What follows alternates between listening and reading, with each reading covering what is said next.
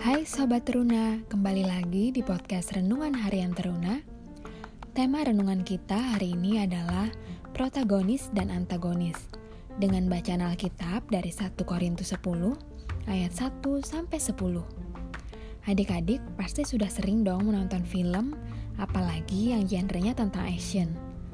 Biasanya ada tokoh jagoan dan penjahat, atau istilah kerennya disebut protagonis dan antagonis.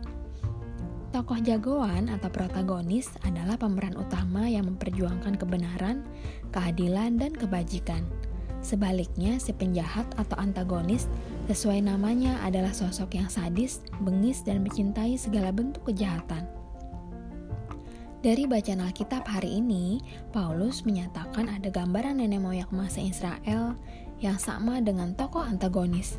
Walaupun mereka berada dalam perlindungan Tuhan, dibaptis, makan makanan dan minum-minuman rohani yang sama, tetapi sebagian besar dari mereka tetap tidak berkenan kepada Tuhan, bahkan ditewaskan di padang gurun. Mengapa demikian?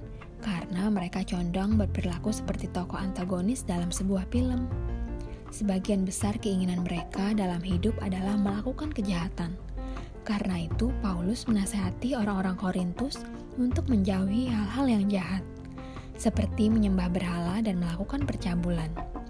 Mereka juga diperingatkan untuk tidak mencobai Tuhan dan bersungut-sungut supaya tidak dibinasakannya.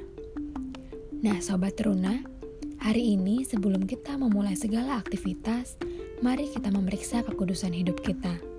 Apakah kita adalah tokoh protagonis yang memikirkan, memperkatakan, dan melakukan segala hal yang baik? Atau sebaliknya, kita adalah tokoh antagonis yang menaruh kebencian, dendam, dengki, iri hati, pikiran kotor, dan segala macam jenis kejahatan yang bersarang di dalam hati dan pikiran kita. Ingatlah bahwa kita telah menerima keselamatan dan baptisan di dalam Tuhan Yesus. Serahkanlah segala hidup kita seutuhnya di dalam tangan kasih-Nya. Biarkan Roh Kudus membentuk kita menjadi anak-anak yang semakin hari semakin berkenan kepadanya. Tuhan Yesus memberkati.